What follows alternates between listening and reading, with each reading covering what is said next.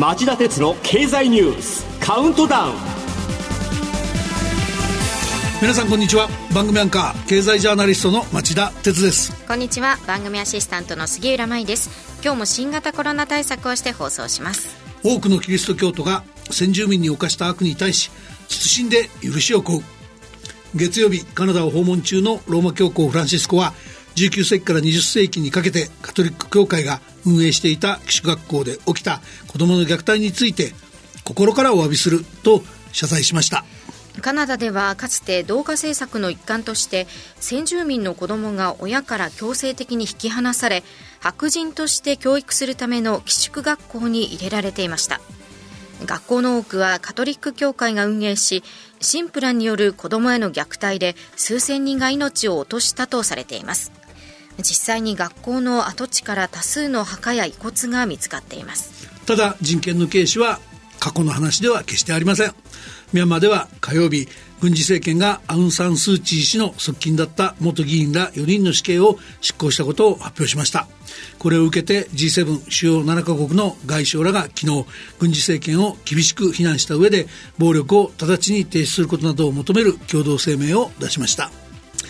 一日も早く世界からこうした悲劇がなくなる日が来てほしいと僕は切に願います。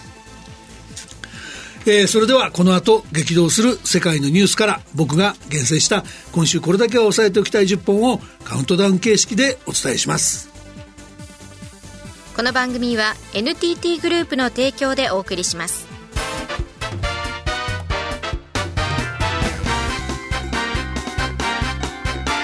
町田鉄の経済ニュースカウントダウンでは10位のニュースから始めましょう。影響は3091万人とソフトバンクのケースを上回り過去最大に。昨日 KDDI が通信障害の報告書を総務省に提出。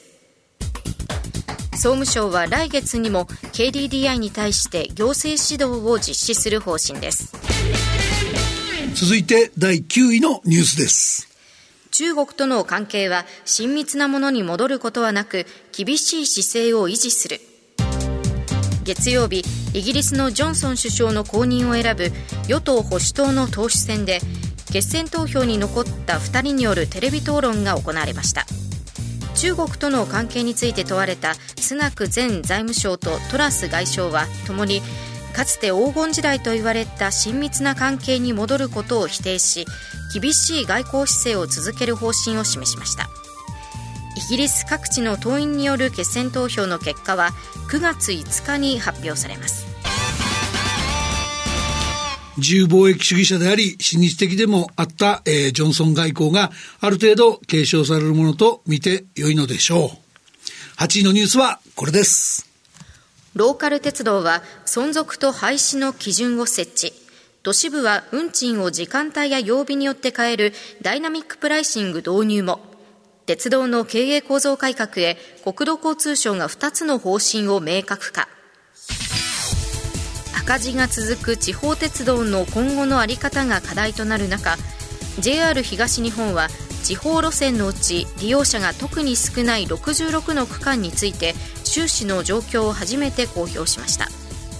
この66区間は全て赤字となっていて JR 東日本はバス路線への転換なども含め沿線の自治体と協議を進めたいとしています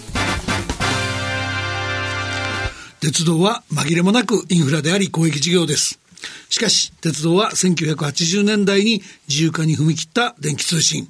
東日本大震災後に自由化に取り組んだ電力。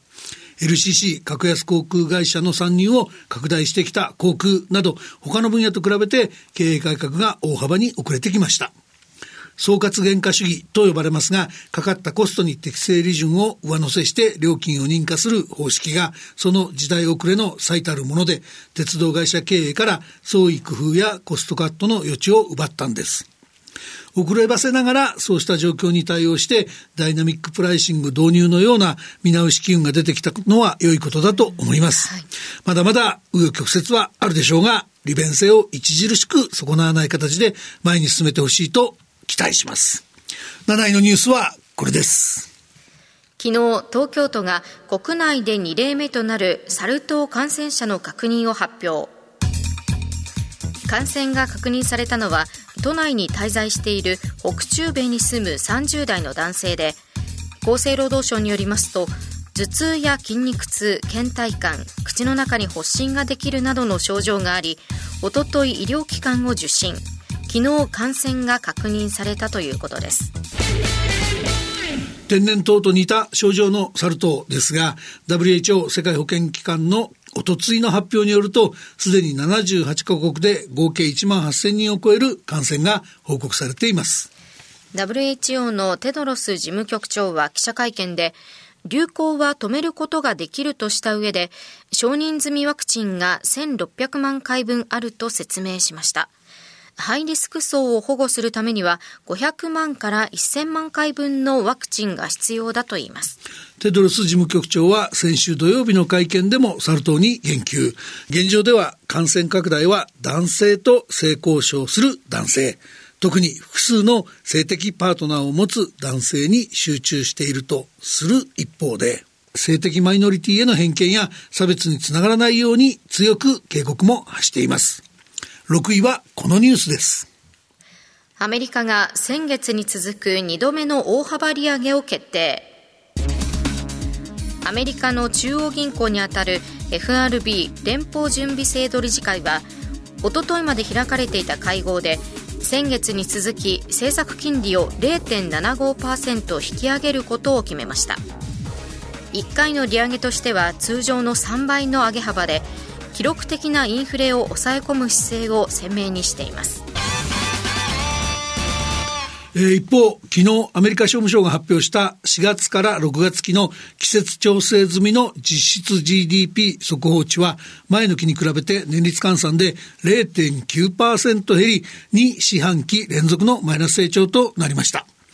2四半期連続のマイナス成長は機械的に景気後退局面とみなされるテクニカルリセッションと定義づけられており、景気が後退期に入ったことを意味します。